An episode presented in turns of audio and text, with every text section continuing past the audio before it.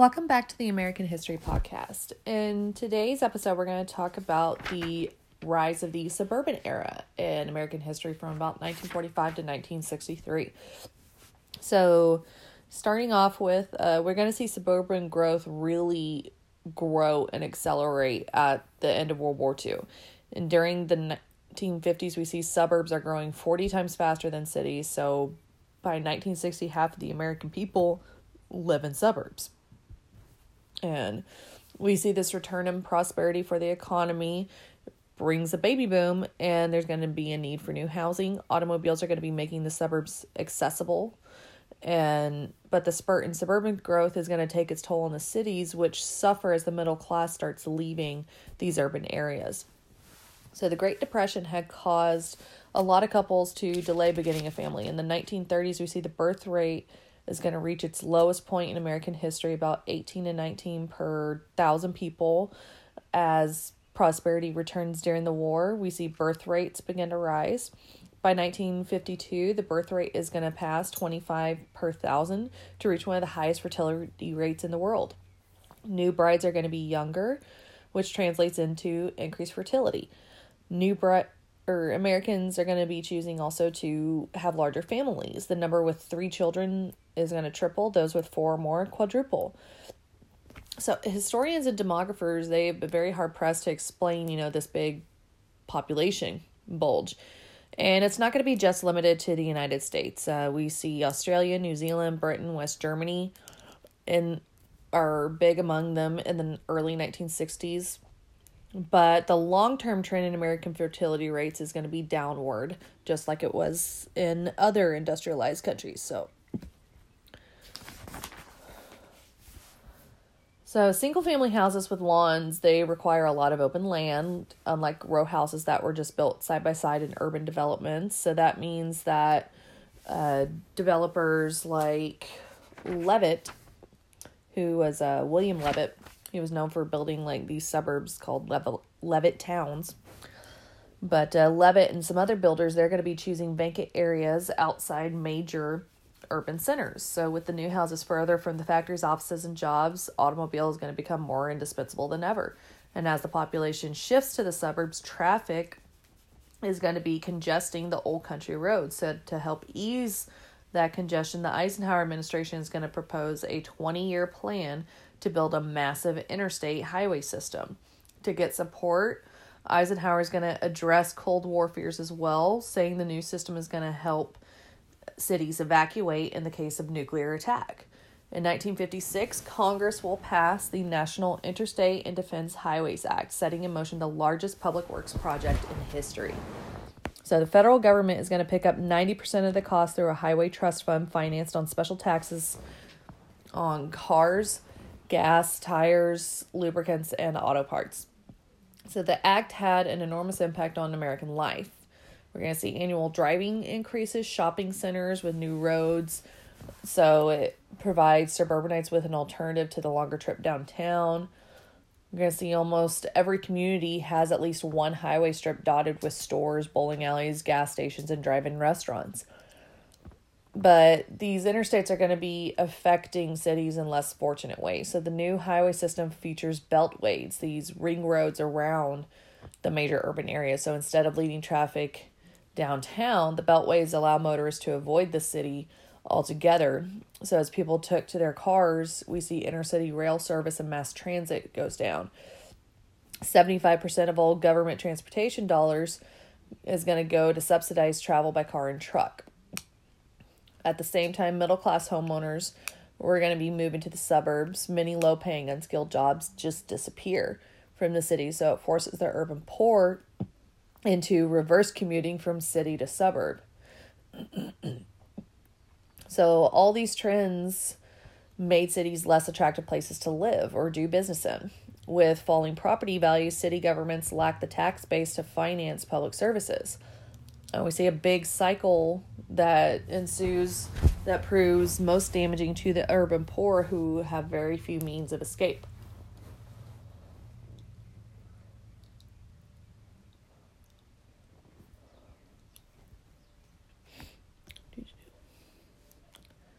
So, with the spread of suburbs comes some other growing pains. In late summer of 1956, residents of Portuguese Bend, California, learned a painful lesson about septic systems and hillside development. So, houses along Palos Verdes Drive south began to slide slowly at first. By October, 156 houses, along with their lawns, gardens, and swimming pools, had gently slumped downhill as though they were like pudding almost. And over time, the effluent, like the stuff coming out from septic systems assisted by lawn watering, it slicked the underlying layers of shales that tilted toward the ocean. And with no friction to hold the soil and shale in place, the gravity just kind of did the rest. And we see suburbs in Washington, D.C., Cincinnati, Pittsburgh that suffer similar landslide disasters. Other misfortunes happen when developers built in wetlands and on floodplains. So the disappearance of open space confronts a lot of suburbanites with another threat to their dreams. So, uh, we see gone are habitats for birds, small mammals, fish, amphibians. During the suburban boom, home builders seldom took the environment into account. Few rural areas had zoning or building codes that restricted where and how much they could build. Less open space meant more houses. To lower land purchase costs, developers leveled hillsides, filled the wetlands, ignore flood dangers. To lower construction costs, they clear mature trees and vegetation and scrimped on energy efficient insulation. Cost to homeowners and the environment wasn't apparent at first, and early suburbanites worried more about finding a home of their own at a price they can afford. And years later the desire to preserve you know a shred of that dream would contribute to the movement to protect the environment.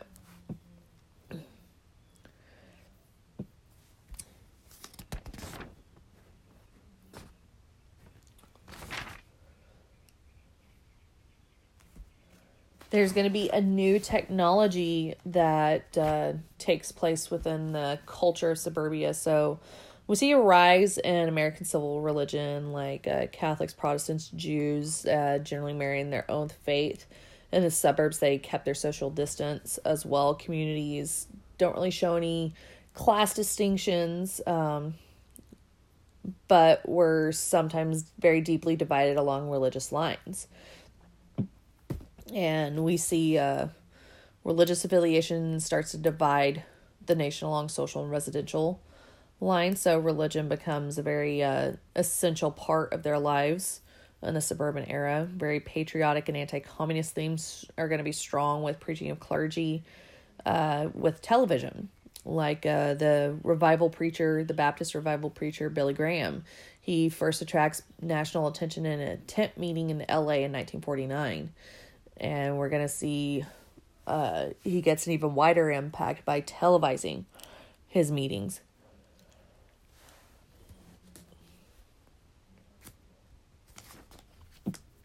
see homemaking women as well. Uh, some will get other jobs out of uh, financial necessity, right? But there are a lot of more women that uh, want to be, you know, housewives. You know, there's a lot of women going to college. You know, the increased education doesn't translate to economic equality. Um, because work is women's work is primarily segregated by gender still. So with television uh the new technology is going to spread only widely after world war ii so in 1949 just to put in perspective only a million americans americans only only a million television sorry uh, by 1960, more Americans, about 46 million, have televisions than they have bathrooms. And attendance starts dropping at movie theaters and sports arenas. Downtown theaters are going to close. Popular uh, suburban drive ins are going to allow whole families to enjoy movies in the comfort of their cars. Uh, even that novelty fails to draw viewers away from their televisions. So, the Eisenhower presidency. So Eisenhower, you know, raised in large Kansas farm family, parents, uh, even though they were poor, uh, offered a very caring home steeped in religious faith. And then uh, Eisenhower is going to succeed by mastering the military's bureaucratic politics. Uh, so, in the years between the two world wars, uh, the skills he demonstrates at golf, poker, bridge often prove uh, just as valuable as his military expertise. Uh, they can't hide his ambition or his ability to judge character very shrewdly.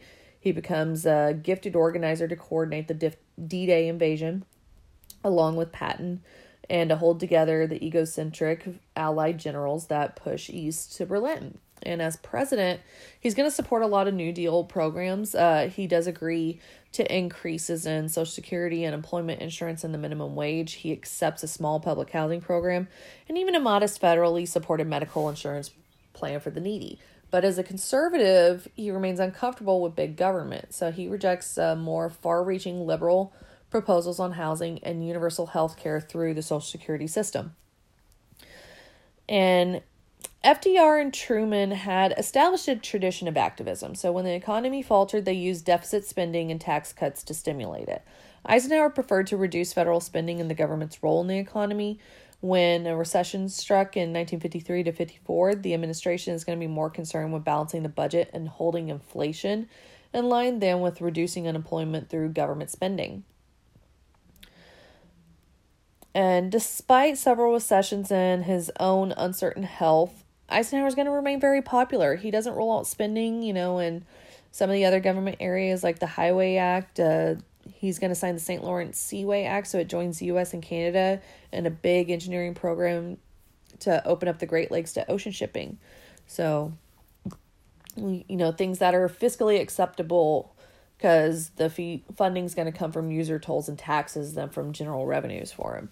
So, yeah, he tended to be a very popular president, even got campaign buttons and posters saying, I like Ike.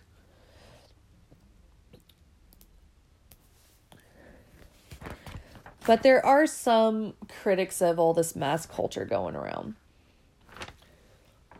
So, um,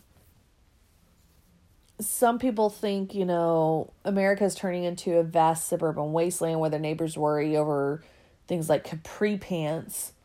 Uh, somebody may have thought they were like pajamas instead, but they're capri pants. Because uh, that might stifle individuality, you know, because they're questioning all these things. So many highbrow intellectuals derided the homogenized lifestyle created by all this mass consumption that's kind of repeating a lot of the trends from the 1920s uh, but all this conformity mass media as well. So critics like Dwight MacDonald, they attack the culture the suburban middle classes. There's going to be a couple uh, Reader's Digest articles and stuff. But other critics say skyscrapers and factories of giant conglomerates they house an impersonal world, right? So, not many people are liking, you know, what's going on in our country at this time. And young Americans are going to be amongst suburbia's sharpest critics. Dance crazes, outlandish clothing, slang, rebelliousness, and sexual precociousness, that all these behaviors challenge middle class respectability. So, and more than a few educators are going to warn that America had spawned a generation of rebellious juvenile delinquents. The center of the new teen culture is going to be the high school. Uh, whether in consolidated rural school districts, new suburban schools, or city systems, the large comprehensive high schools of the 1950s were often miniature melting pots where middle class students were exposed to and often adopted the style of the lower classes. They wore jeans and t shirts, they challenged authority, defiantly smoked cigarettes. Uh, in many ways, the debate over juvenile delinquency was an argument about social class and to a lesser degree race. When adults complained that delinquent teenagers dressed poorly, lack ambition, were irresponsible, and sexually promiscuous, these were the same arguments traditionally used to denigrate other outsiders immigrants, the poor, African Americans. Nowhere were these racial and class undertones more evident than in the hue and cry that greeted the arrival of rock and roll. So, before 1954, popular music had been divided into three major categories pop, country, and western. and then rhythm and blues. So a handful of major record companies dealt almost exclusively with white singers, and they dominated the pop charts. On one fringe the popular field was country and western, often split with like cowboy musicians like Roy Rogers, Gene Autry, and then the more hillbilly style that was associated with Nashville. And then rhythm and blues was generally treated as race music, whose performers and audiences were largely black. And as this West and South are going to merge into the national culture, all these musical subcultures are going to gradually integrate into the national mainstream. Right? Um, Elvis Presley, he is going to be the big guy. Like, we see some of the blending of the music with country and western singer Bill Haley that uh, blends some of this with Shake, Rattle, and Roll. It's the first rock song to reach the top 10 on the pop charts. But Elvis, with his hip swinging performances, that's going to really electrify teenage audiences. He's got long hair, sideburns, tight jeans, uh, menacingly delinquent. You know, this all seems, you know, a very open expression of hostile rebellion.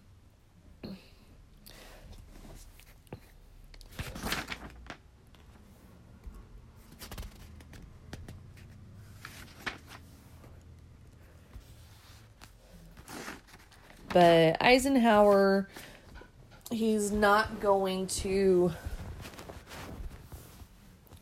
have a whole lot of good things going on, right? There's going to be the major uh, superpowers taking off. Uh, so, uh, 1953, Soviet dictator Joseph Stalin dies, and the power then falls to Nikita Khrushchev. Uh, Khrushchev is um, like Truman, unsophisticated yet shrewd, uh, earthy sense of humor, energetic, short tempered, largely inexperienced in international affairs. And Khrushchev keeps American diplomats off balance. He moderates some of the excesses of the Stalin years. Uh, he starts gradually shifting the Soviet economy towards productionist consumer goods. Uh, he calls for an easing of tensions and reduced forces in Europe, hoping to weaken Western European dependence on the United States. And uh, Winston Churchill is going to suggest the Russians might be serious about negotiating. You know, there were a lot of conservatives in the U.S. that keep the spirit of McCarthyism alive. But in 1955, the Americans, British, French, and Soviets meet in a conference at Geneva, Switzerland. Uh, little comes of the summit, but the meeting does hint at a cooling in the arms race that can be possible.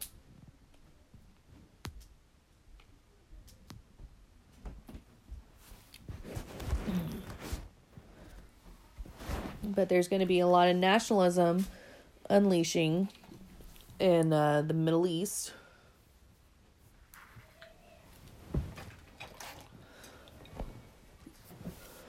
And uh, when a potentially pro Soviet nationalist government in Iran ousted the Shah, Mohammad Reza Pahlavi, who was a very firm ally of the U.S., Eisenhower is going to support a covert CIA operation in 1953 to remove the nationalist leader and restore the Shah. Eisenhower and Dulles also worry about the actions of Egyptian leader Gamal Abdel Nasser.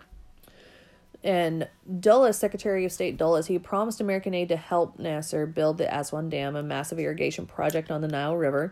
But when Nasser formed an Arab alliance against the young state of Israel and pursued economic ties with the Warsaw Bloc, Dulles withdrew that American offer. And Nasser is going to seize the Universal Suez Canal Company in 1956, and the company ran the waterway through which tankers carried most of Europe's oil, and it's a British owned company too. So events kind of happen quickly after this. Israel is going to invade the Sinai Peninsula of Egypt. There's and it's going to happen on October 29th, the same day Hungary is going to announce it's leaving the Warsaw Pact. Three days later, French and British forces seize the canal. And Angry at all of this, Eisenhower is going to join the Soviet Union in supporting a UN resolution condemning the attacks and demanding an immediate ceasefire. So by December, American pressures forced Britain and France to remove their forces. And so there's a lot of strain on the Western alliance on the Suez crisis. So at the same time, Nasser demonstrated a potential force of third world nationalism.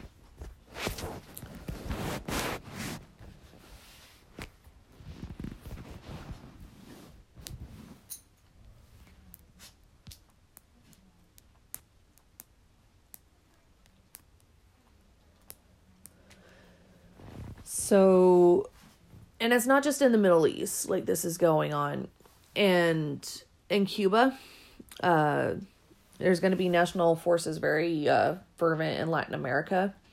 So, 1954, Eisenhower is going to authorize the CIA to send a band of Latin American mercenaries into Guatemala to overthrow a national government there. Similar economic tensions beset Cuba, where the U.S. owned 80% of the country's utilities and operated a major naval base at Guantanamo Bay. And a determined revolutionary nationalist, Fidel Castro, he gained the support of impoverished peasants in Cuba's mountains. And in January of 1959, they drove the deeply corrupt and pro American dictator from power. And at first, many Americans applauded the revolution, welcoming Castro when he visited the United States. But Eisenhower was distinctly cool to the cigar smoking Cuban who had filled key government positions with communists, launched a sweeping agricultural reform, and confiscated American properties.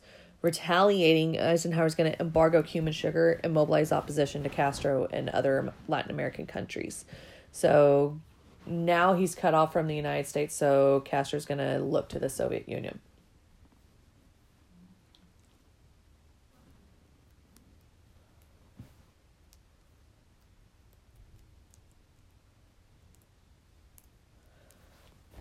So Castro's turn to the Soviets seems all the more dangerous because Soviet achievements in their missile program. So in 1957, they're going to orbit the first space satellite, Sputnik. So by 1959, Soviets had crash landed a much larger payload on the moon. And if the Russians can target the moon, they can launch nuclear missiles against America. So the American space program suffered a lot of delays and mishaps that rockets kept exploding on launch, and so they were nicknamed like Flopniks or Kaputniks. And uh, how had the Soviets managed to catch up with American technology so quickly? So some Americans blame the schools, especially weak programs in science and math. So in 1958,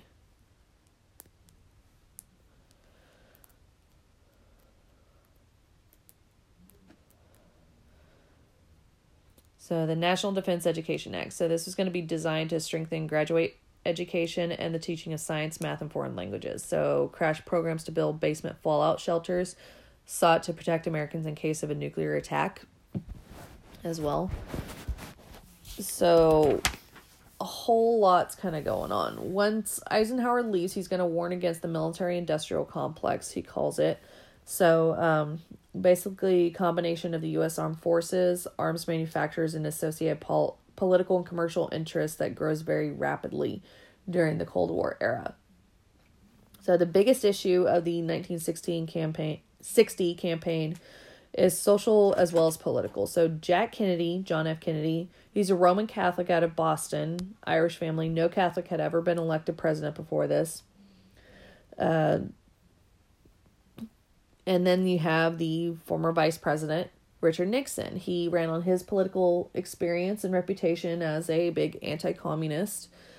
But uh, we're going to see the first televised uh, presidential debate between them at this time.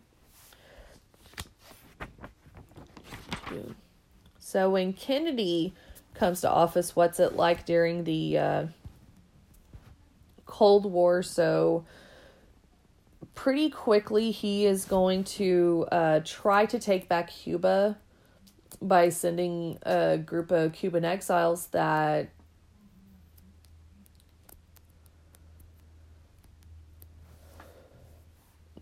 but they tr- they're not very heavily armed or anything and so they try to invade Cuba and they fail. And then we're going to have the Cuban Missile Crisis. So his negotiations with uh, Khrushchev at that time, this is the closest we ever came to actual nuclear war at this time. So um, things are going to kick off in Vietnam. as well. There's communists are taking over and the Kennedy administration they encourage the military to stage a coup and they capture the leader Ngo Diem, but then they're going to shoot him. And so Kennedy, he didn't think that was going to happen and now he sees well, the US is now entangled in a Vietnamese civil war and there's no clear strategy of winning this. Uh, but with the Cuban Missile Crisis, this is where we get the term mutually assured destruction. So basically, how it came to be was you know, if you take off us, you know, if you take us out, we'll take you out as well.